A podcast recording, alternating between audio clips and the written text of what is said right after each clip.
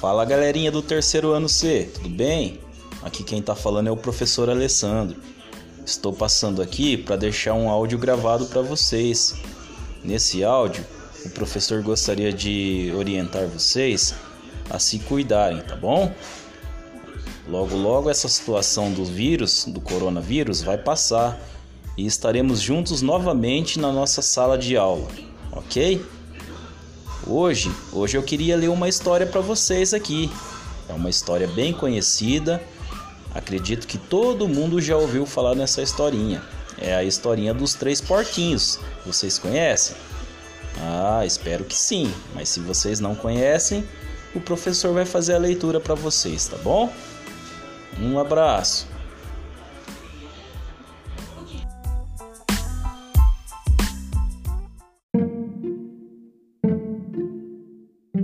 Uma vez, três lindos porquinhos, Juju, Fefeí e Tatá. Eles moravam com a mamãe em um pequeno chalé no meio da floresta. Os três porquinhos eram muito alegres. Gostavam de brincar, de rolar na grama, de correr, de cantar e de tocar seus instrumentos musicais. O tempo passava e os porquinhos cresciam. Um dia, mamãe falou: "Vocês já estão bem crescidinhos e podem construir suas próprias casas." Os porquinhos, então, saíram à procura de um bom lugar para construírem seus novos lares. Juvenal levou um delicioso lanche, Otávio, um suco saboroso, e Frederico resolveu levar apenas a sua jaqueta. Não foram muito longe e encontraram um homem carregando palha no seu carrinho de mão. Juvenal teve uma ideia. Trocou seu delicioso lanche pela palha e logo começou a construir a sua casinha.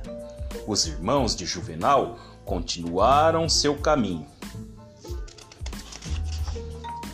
Mais adiante, encontraram um homem cortando madeira.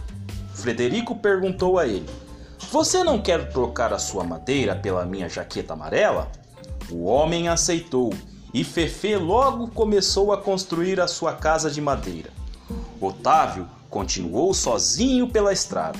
Mais adiante, parou em um terreno cheio de pedras e pensou: "Agora sim, vou construir a minha casinha com estas pedras e ela será bem segura." Passaram-se algumas semanas. Juju estava cuidando do jardim quando viu uma enorme sombra no gramado. Era um lobo faminto. Rapidamente os porquinhos entrou em sua casa, fechou a porta e escondeu-se embaixo da cama. O lobo chegou perto da janela e falou: Porquinhos, deixe-me entrar." Muito assustado, Juju falou: "De jeito nenhum, seu lobo mau. Por esta porta você não vai passar." O lobo gritou: "Então eu vou estufar o peito, vou assoprar e a sua casa eu vou derrubar." O lobo estufou o peito e assoprou. A casa de palha caiu. Juju correu e foi se esconder na casa do seu irmão Frederico. Assustados, os dois trancaram a porta e se esconderam embaixo da mesa. De novo o lobo mau chamou: Porquinhos, deixe-me entrar." Com muito medo, Fefê falou: "De jeito nenhum, seu lobo mau. Por esta porta você não vai passar." O lobo gritou: "Então eu vou estufar o meu peito, vou assoprar e a sua casa eu vou derrubar." O lobo estufou o peito e assoprou, e a casa de madeira caiu. Os dois porquinhos saíram correndo e foram se abrigar na casa do irmão Otávio. Entraram na casa e trancaram a porta. Muito confiante, Tatá falou: "Aqui estamos seguros. Esta casa o lobo não derruba." O lobo se aproximou da casa de pedra e de novo gritou: Porquinhos, deixem-me entrar." "De jeito nenhum, seu lobo mau. Por esta porta você não vai passar." O lobo furioso gritou: Então eu vou estufar o meu peito, vou assoprar e a sua casa eu vou derrubar. O lobo estufou o peito e assoprou. Assoprou, assoprou, assoprou, mas a casa não derrubou. E o lobo ficou cansado, cansado, mas tão cansado que desistiu de comer os porquinhos. Juju, Fefeí e Tatá ficaram tão felizes que resolveram convidar a mamãe para comemorar e juntos fizeram deliciosos biscoitos. No dia seguinte, começaram a construir seus novos quartos na casa. E de pedra, é claro. Finalmente, eles voltariam a viver juntos e felizes.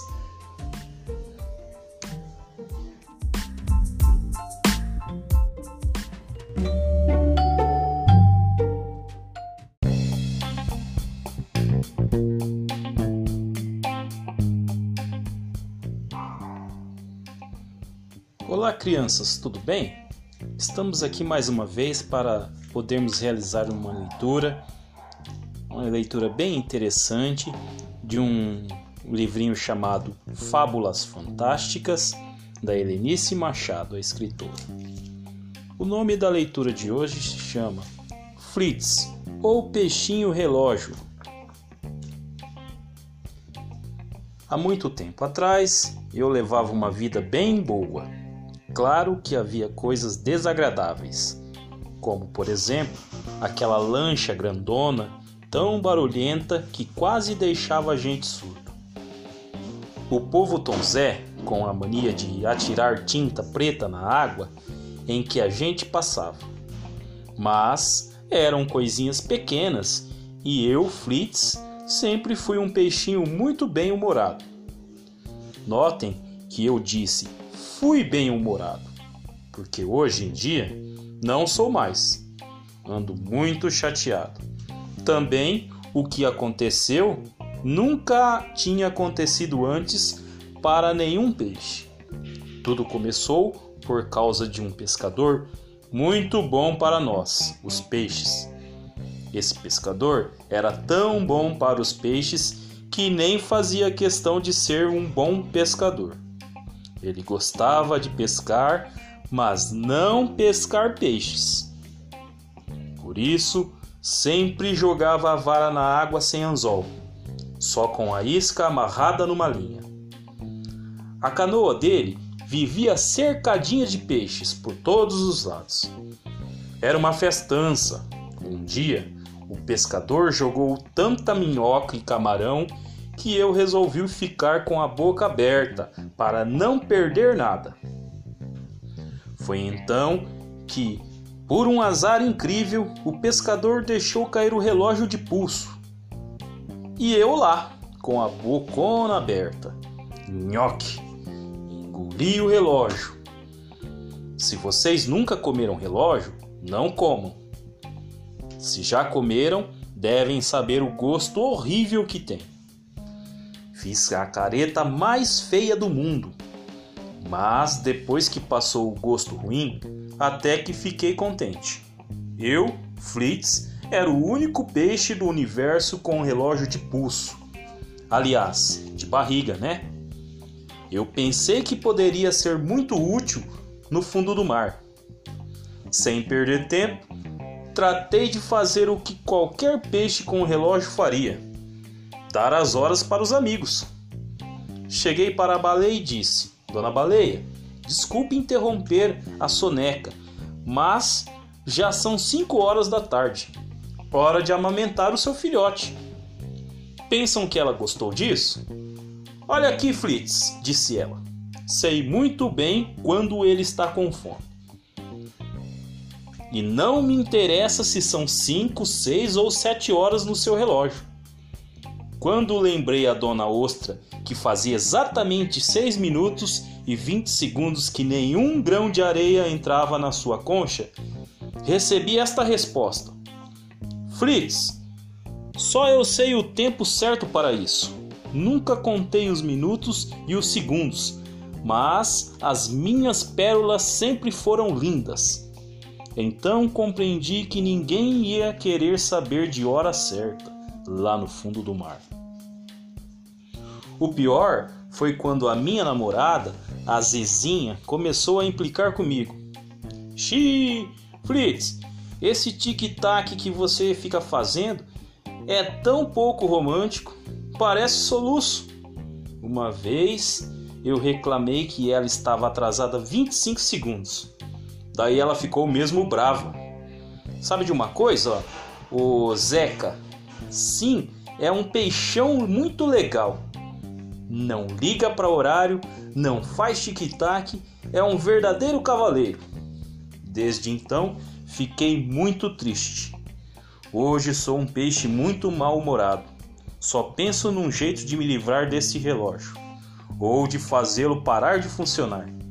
Já consultei vários especialistas, verdadeiros sábios aqui do fundo do mar. O Dr. Boto me aconselhou a nadar para trás. Assim, o relógio para de funcionar, disse ele. Mas já nadei muitos quilômetros de manhã de marcha ré. E o tic-tac não parou. O Dr. Tubarão sugeriu que eu engolisse bastante água. A água enferruja o mecanismo, disse ele. Infelizmente, isso também não deu certo. O tal relógio deve ser a prova d'água. Por isso, resolvi escrever a minha história. Sei que existe muita gente com ideias boas. Quem sabe alguém encontra uma solução para o meu caso. Então, é favor escrever para peixe que quer se livrar de relógio. O endereço é o fundo do mar. Eu, o peixinho Fritz, vou ficar muito agradecido.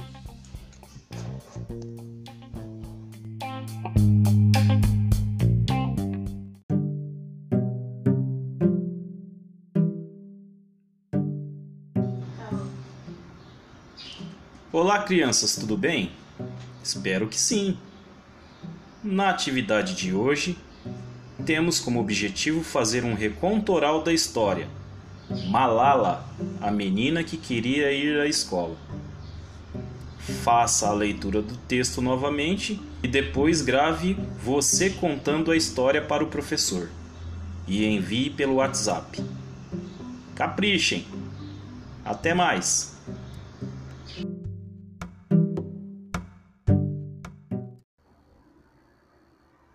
Olá, crianças, pais e responsáveis, tudo bem? Espero que sim.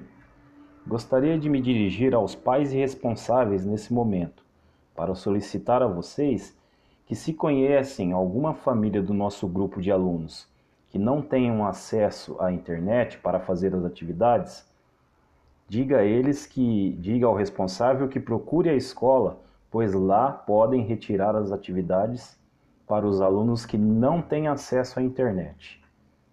Fico muito grato pela ajuda. Obrigado.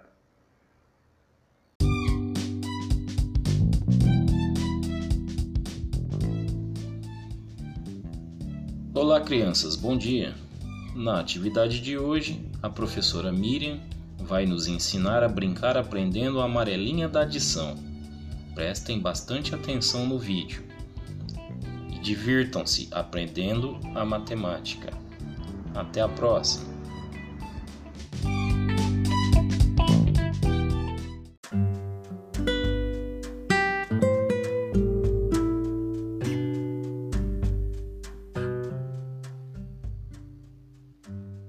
Olá, crianças, bom dia!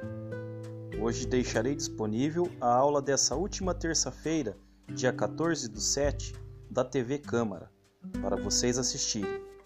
Logo após, também deixarei disponível um novo vídeo onde a professora Miriam vai nos ensinar o jogo da amarelinha da subtração. Curtam bastante as aulas. Até mais!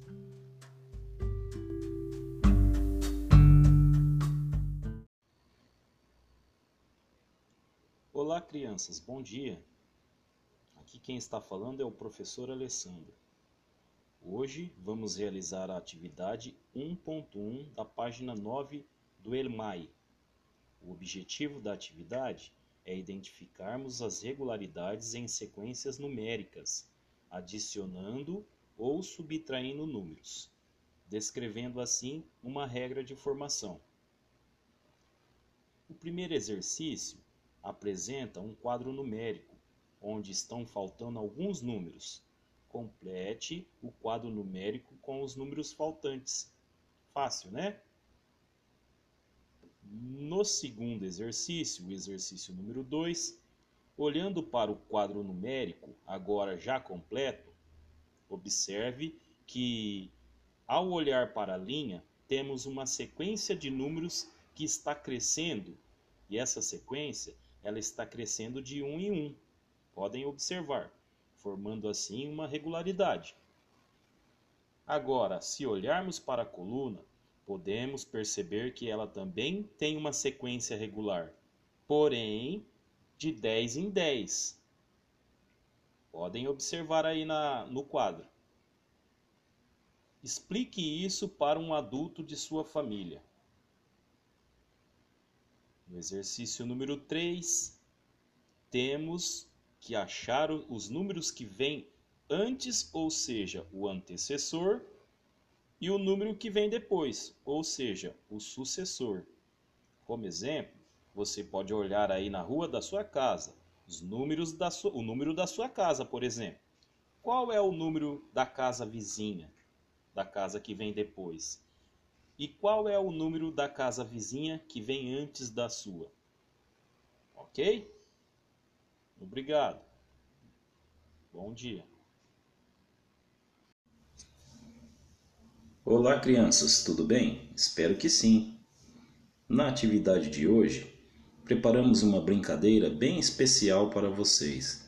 Nessa brincadeira, que está relacionada à atividade de educação física, também iremos trabalhar um pouquinho da atenção, tão necessária para que possamos desenvolver bem nossas atividades diárias. Obrigado. Olá, crianças, bom dia. Na aula de hoje, vamos estudar um pouquinho a composição e a decomposição de números naturais. Para isso, vamos utilizar os números sobrepostos. Vocês terão que recortar o anexo 1, que está depois da página 90, no meio do livro do EMAI Ler e Escrever. Logo após, assista o vídeo do link abaixo para compreender as fichas sobrepostas e fazer as atividades 1, 2 e 3 da página 10 do EMAI. Obrigado. Olá, crianças, bom dia. Aqui quem está falando é o professor Alessandro. Hoje vamos estudar um pouquinho mais sobre as unidades de medida. Vocês poderão assistir o vídeo do link abaixo com a explicação e depois fazer os exercícios da página 58 e 59 do EMAI. Se tiverem dúvidas, poderei tirá-las na próxima aula remota ou pelo WhatsApp. Bons estudos! Um ótimo final de semana! Olá, crianças, bom dia e uma boa semana! Para a atividade de hoje, vamos estudar um pouco sobre fluência de leitura e compreensão de leitura, mas de uma forma bem divertida, com o gênero textual piada. Pegue o livro Ler e Escrever, EMAI, na página 159 e faça a leitura da piada O Menino e o Presente de Aniversário. Depois, assista ao vídeo do link abaixo, com explicações sobre as piadas. E em seguida, no seu caderno, crie uma piada com a ajuda de sua família.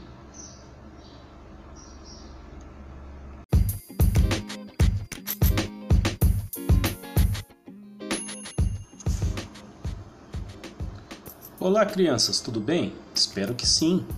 Na atividade de hoje, vamos fazer os exercícios da página 44 do EMAI, a atividade 8.1 da sequência 8.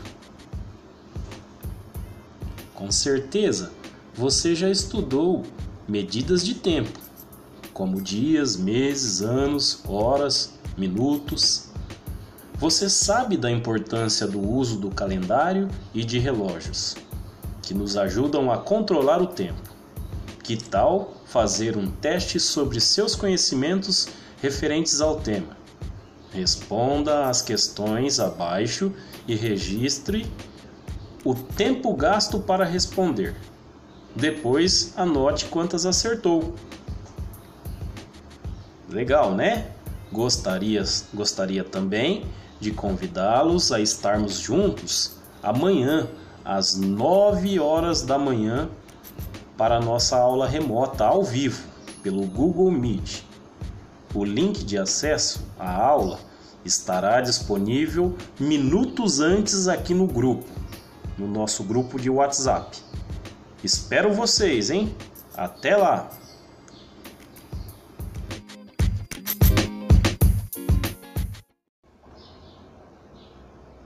Bom dia, crianças! Tudo bem? Em alguns instantes, vamos iniciar a nossa aula remota ao vivo pelo Google Meet. Iremos resolver os exercícios da página 45 do EMAI. Para ajudar, se for possível, pegue um calendário para facilitar a nossa aprendizagem. Até daqui a pouco!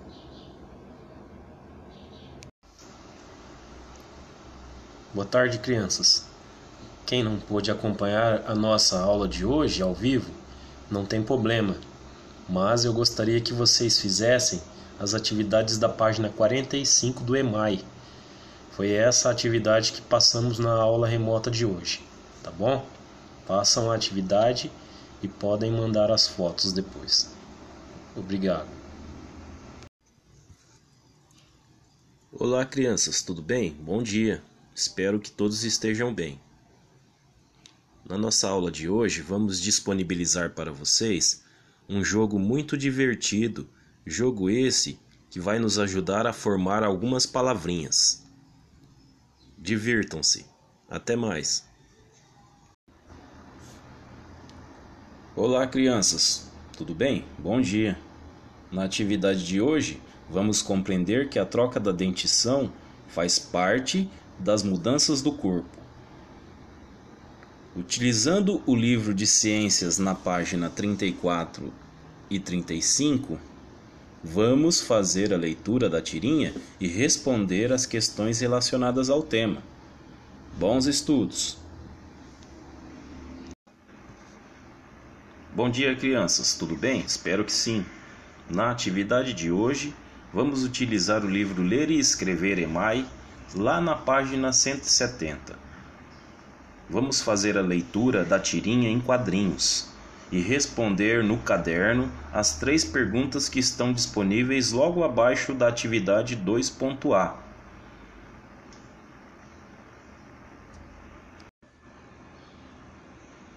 Por que a escola é tão chata e o recreio tão legal?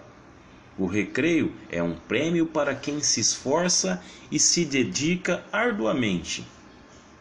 Sinceramente, tia, tô com forte desconfiança de que esteja mancomunada com o sistema.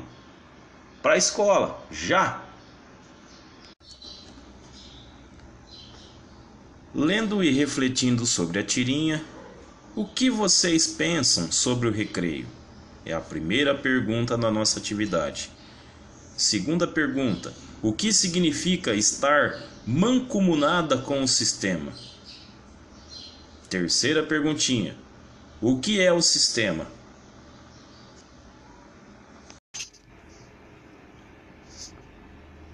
O exercício fala sobre a probabilidade, né, ou a possibilidade de retirar as tampinhas em um jogo onde foram juntadas 20 tampinhas. Só que, porém, dessas 20 tampinhas, 12 são azuis, 6 são amarelas e 2 são verdes, ok? Totalizando as 20 tampinhas.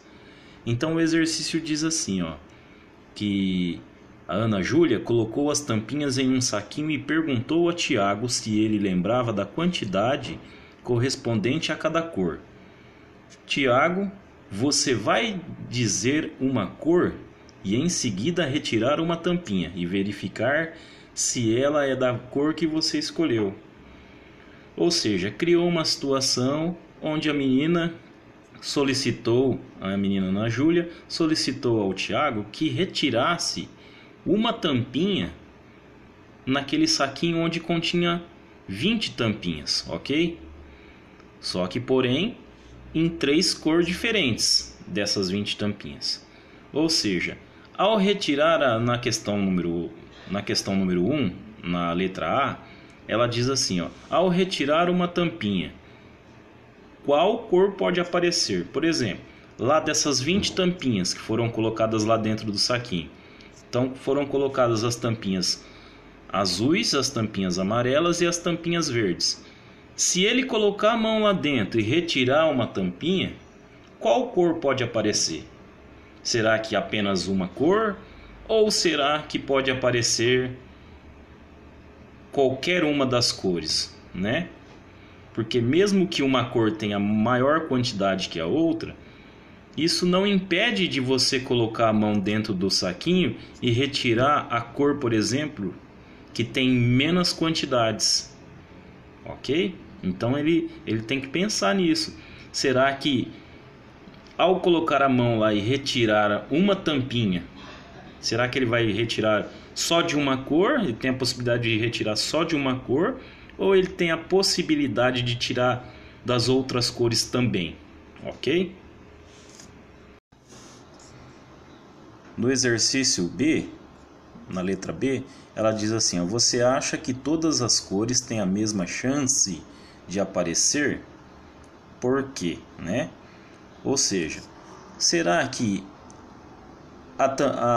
das 20 tampinhas que foram colocadas lá dentro, sendo 12 azuis, 6 amarelas e 2 verdes, todas essas 3 cores têm a mesma chance de aparecer, né? Ou será que uma tem mais chance que a outra de aparecer? Vamos pensar assim, ó, será que aquela que tem a maior quantidade, por exemplo, tem mais chance de sair do que aquela que tem a menor quantidade? Sim ou não, né? É isso que a gente tem que analisar nesse exercício. No exercício C, da página 52, ele fala assim, ó, para ter maior chance de acertar a cor que sairá, qual cor Tiago deve escolher? Por quê? Ou seja, das 3 cores, a azul, a amarela e a verde, qual cor Tiago deve escolher para que ele tenha maior chance de acertar? Será que é a azul que tem 12? Será que é a amarela que tem 6? Ou será que é a verde que tem apenas 2? Qual cor ele deve escolher para que ele tenha a maior possibilidade de acertar? Na página 53, o exercício é parecido, a situação é praticamente a mesma, né? Só que agora foi a vez do Tiago escolher outras tampinhas. Os 2 sentados no chão, e a Ana e o Tiago, com 20 tampinhas. Dessas 20, 6 eram verdes, 8 amarelas e 6 pretas, ok? Como está ilustrado aí na folha. Aí ela diz assim, ó, ela fala assim, ó, na letra A. A Ana disse que teria mais chance de acertar a cor da tampinha se escolhesse a cor amarela. Você concorda com ela? Sim ou não, e por quê? Será que ela diz que se ela escolher a cor amarela, ela vai ter mais chance de acertar? Será que isso é verdade? Será que a quantidade de tampinhas amarelas ela é maior do que a quantidade de tampinhas verdes e tampinhas pretas? E isso pode fazer com que na hora que ela enfie a mão no saquinho e retire a tampinha, ela tenha mais chance de tirar da cor amarela? Se você concorda com o pensamento dela, você tem que responder por quê? Ok?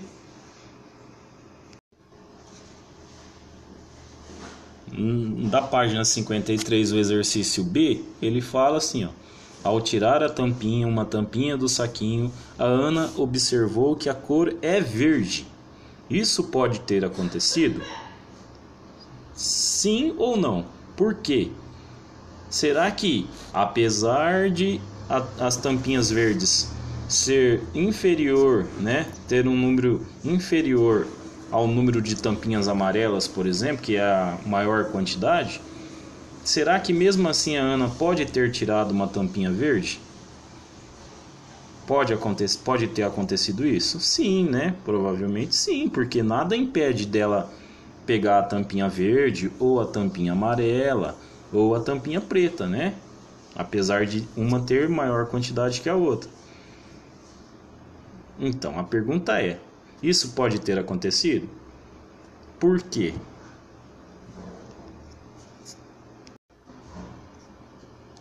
E finalmente a letra C da página 53, ela cria a situação que diz assim, ó: Ana colocou a tampinha no saquinho e vai tirar outra, ou seja, ela devolveu a tampinha verde no saquinho, né? E ela vai tirar outra tampinha. É possível que ela tire uma tampinha da cor preta? Por quê? Será que ao devolver a tampinha verde no saquinho, ela mexeu, colocou a mão. Será que é possível ela tirar uma tampinha preta? Existe essa possibilidade? Sim ou não? Por quê? Né? Tem que analisar. Se ele acha que existe essa possibilidade, por quê que existe essa possibilidade? Será que nada impede que ele tire uma tampinha de qualquer cor, não é verdade? Porque lá dentro do saquinho tem 3 cores diferentes. Ele pode tirar uma preta, ele pode tirar novamente uma tampinha verde, ele pode tirar uma tampinha amarela, não é verdade? Então existe a possibilidade de tirar qualquer cor, inclusive da cor preta, ok? Mas por quê? Bom dia, crianças, tudo bem? Espero que sim. Na aula de hoje, vamos resolver algumas situações, problemas envolvendo o cálculo de adição. Os exercícios são da página 57 do livro EMAI.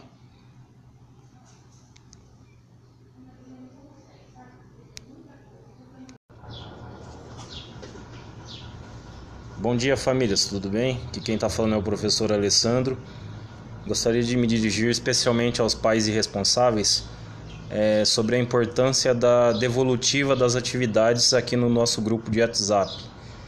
Gostaria que vejo que muitos contatos visualizam as atividades diárias, porém muitos não estão dando a devolutiva, ou seja, tirando a foto dos exercícios e enviando para o arquivo e correção dos mesmos.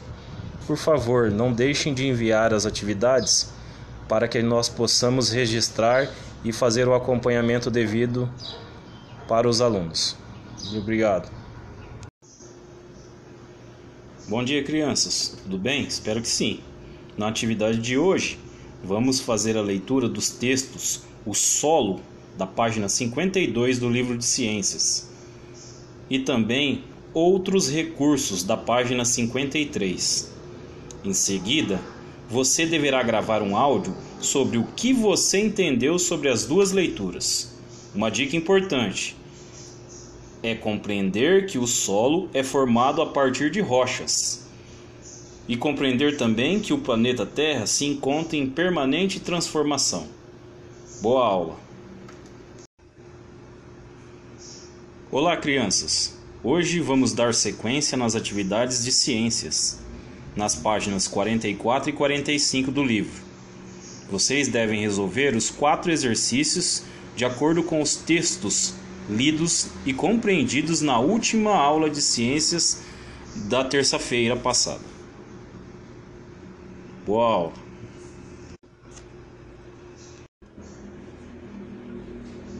Nas atividades da página 54 e 55, vamos falar um pouquinho sobre as características da Terra primitiva. É importante ressaltar que no princípio a Terra era formada por rochas derretida e a sua superfície era muito quente. Essas condições não favoreciam o aparecimento de vida, mas aos poucos, ao longo de milhões de anos, a superfície do planeta foi se resfriando e houve um acúmulo de água, formando os oceanos.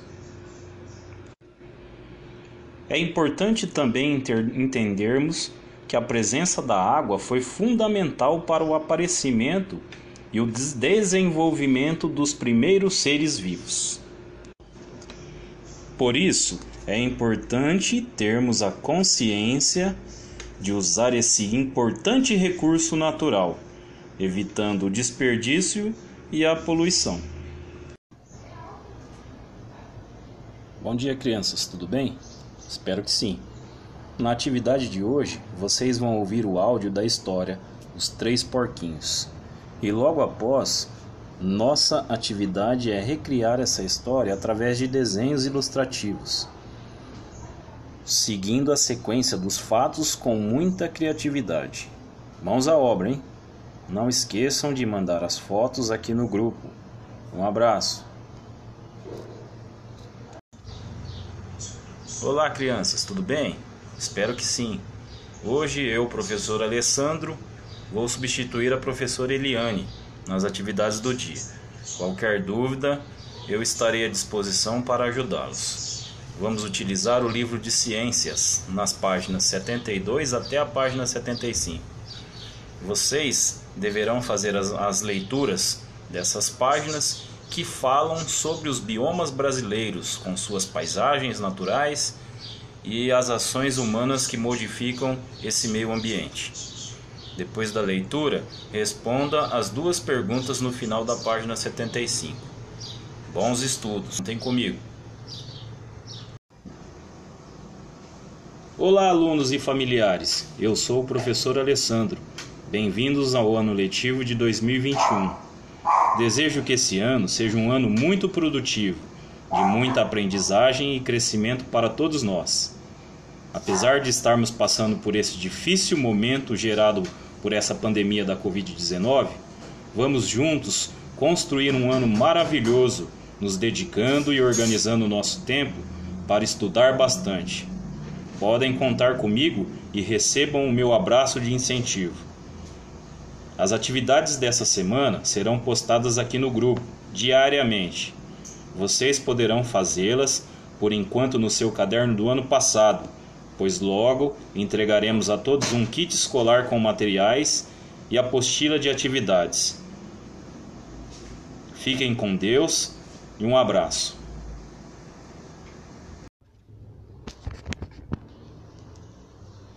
Bom dia, César, tudo bem? Eu vou tentar explicar para você aqui, tá bom? O que significa esse sistema de numeração. Como está escrito aí no textinho, os números fazem parte da nossa vida desde muitos e muitos anos atrás. Só que, porém, eles não eram escritos da mesma forma, como a gente escreve nos dias atuais hoje. Surgiu então a necessidade de o homem representar, por exemplo, a quantidade de animais, quantidade de produtos e dos mais diversos materiais. Para representar essas quantidades, naquela antiguidade, há muitos e muitos anos atrás, os homens utilizavam pedrinhas, eles utilizavam nós em corda, eles davam nós em corda para fazer a contagem, por exemplo, de alguns animais, né, de alguns produtos.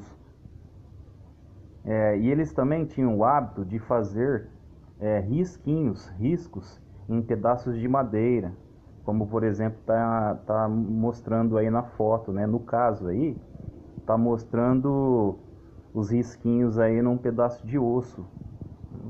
Só que com o passar dos anos, com o passar do tempo,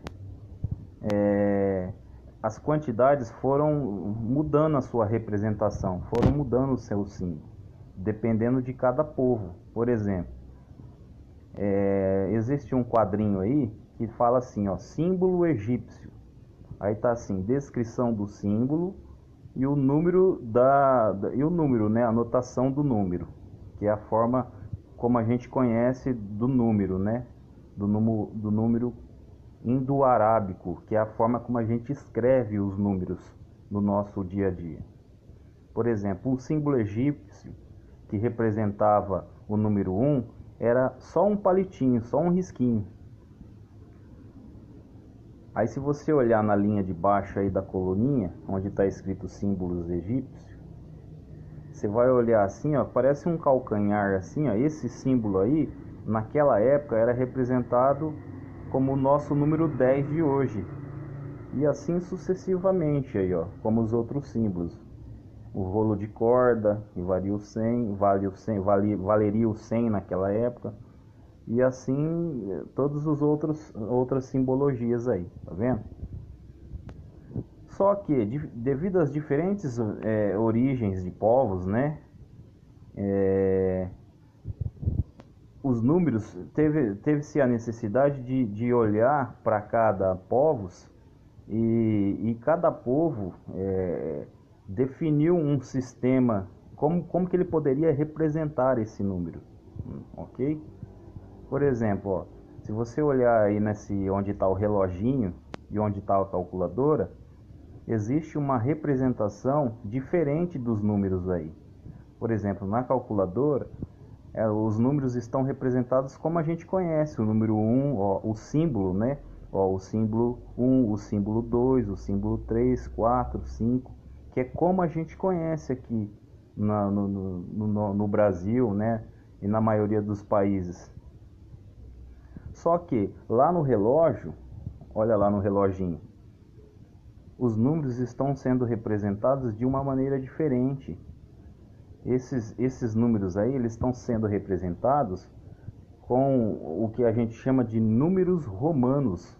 Ou seja, é uma forma que foi desenvolvida lá em Roma, lá na Itália, para fazer a representação desses números aí, há muitos e muitos anos atrás. Continuando a explicação, então os povos antigos romanos, eles criaram o seu próprio sistema de representação numérica, né? Seu próprio sistema de numeração. Você pode observar aí num quadrinho onde tem aí um tipo de um soldadinho, né, com um escudo e uma lança na mão, tá escrito assim, ó, números romanos. Aí tem lá, ó, a representação da forma romana, como é a escrita desses números romanos, de acordo com os valores de cada número do nosso sistema de numeração que a gente conhece. Olha lá, por exemplo, o número 1, como eu disse para você, ó, aparece a letra E maiúsculo. O número 5, ó, no formato romano, ele tem o formato da nossa letra V, tá vendo lá? Olha lá, o número 10, ele tem o formato daquele X. Então aquele X ali, lá nos povos romanos, ele vale 10. Olha lá, o número 50, ele tem o formato da letra L. Então, de acordo com essa tabelinha aí que você vai olhar, ó, cada representação, cada símbolo desse aí, ó, representa um valor, como cada símbolo nosso aqui, ó, da forma como a gente aprende na escola, que a gente vem aprendendo, ele também representa uma quantidade, um valor, ok? O que eu estou pedindo aí no exercício, onde está escrito assim, ó, agora é com você. O que você vai fazer? Você vai transformar os números como a gente conhece nos números romanos. Por exemplo, na letra A, qual é a forma romana? Qual é o símbolo romano que corresponde ao número 1? Então você vai olhar lá na tabelinha e vai colocar aí na frente qual é o formato desse número romano que corresponde ao nosso número 1. Depois, na letra B, qual é o formato romano que corresponde ao número 50 nosso aqui? Então você vai olhar lá na tabelinha e vai colocar ele aqui, ó, na frente do número 50 nosso aqui. E assim os demais números, ok? Olha lá, no exercício número 2. Represente em algarismo romano o ano em que estamos. Por exemplo, como que eu posso representar o ano de 2021 em algarismos romanos? Por exemplo, eu sei lá que o M vale 1000. Olha lá. Então, para mim ter 2000, quantos M eu tenho que colocar aqui? Ó? Quantos M's eu vou precisar? 2, né? Ó. E o 21? Como que eu posso representar o 21? Você vai olhar lá e vai pensar um pouquinho.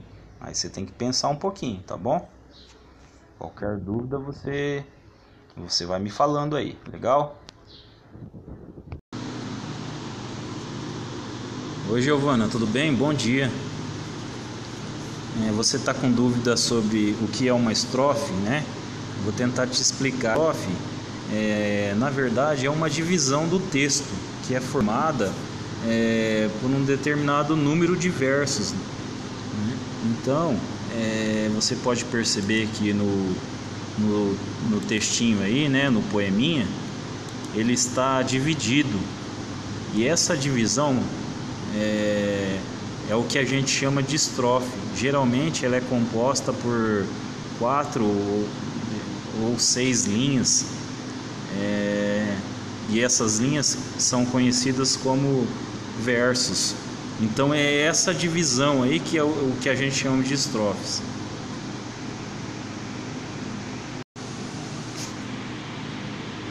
Se você observar no textinho que a gente colocou para vocês apreciar aí na aula de hoje, você vai perceber que esse poeminha aí, ele é composto por 2 pedacinhos, né? O primeiro pedacinho que fala lá assim, ó: você sabe o que mais pode ser daqui a 1000 anos? Então esse primeiro pedacinho aí, ó, ele pode ser chamado de estrofe. Aí o segundo pedacinho ele diz assim, ó: um dia eu mato meu desejo de te dar uma surra de beijos. Esse segundo pedacinho aí, ó, é a segunda estrofe. Então essa divisão aí, no caso desse poeminha, são 2 divisões. Essas divisões são chamadas de estrofe, tá bom? Se você não entendeu, você volta a me perguntar, tá bom? Um abraço. Oi, César, tudo bem? Bom dia. É o professor Alessandro. Sua mãe me mandou uma mensagem ontem dizendo que você estava com um pouquinho de dificuldade na tarefinha de língua portuguesa que fala sobre os poemas. Eu queria dar uma orientação para você, tá bom? Então, o poeminha é um tipo de texto que é escrito em versos, né? Eles são escritos em versos, que são as linhas aí desse poema, e ele é distribuído em estrofes. O que são essas estrofes? Essas estrofes são essas divisões que a gente tem a cada 4 ou 5 linhas, né? Chamadas versos, desse tipo de texto aí. Então, cada divisão desse textinho aí, ó, é chamada de estrofe, tá bom?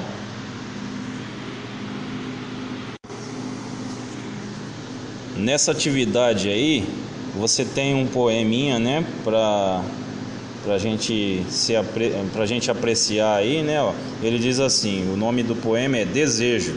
Aí ele fala assim, ó: sabe o que mais? Pode ser daqui a 1000 anos. Um dia eu mato meu desejo de te dar uma surra de beijos, diz o poeminha aí. Então o que é para fazer nessa atividade?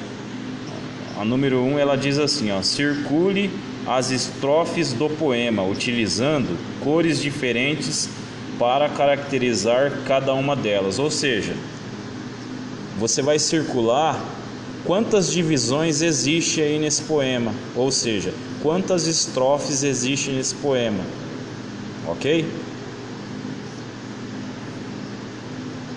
No segundo exercício ele diz assim, ó: o poema é composto por Aí nesse espaço aí você vai colocar quantos versos, ele é composto por quantos versos, ou seja, ele é composto por quantas linhas, ok? Na sequência ele fala assim, ó, divididos em tantas estrofes, quantas estrofes, quantas divisões existe nesse poema, tá bom? No terceiro exercício, ele fala assim, ó, qual é o sentido da expressão surra de beijos? O que será que essa expressão, essa escrita, quis dizer aí no poema? Será que ela desperta o desejo, por exemplo, de a gente agradar uma pessoa, né? Com uma surra de beijos? Será que isso é uma coisa boa ou é uma coisa ruim?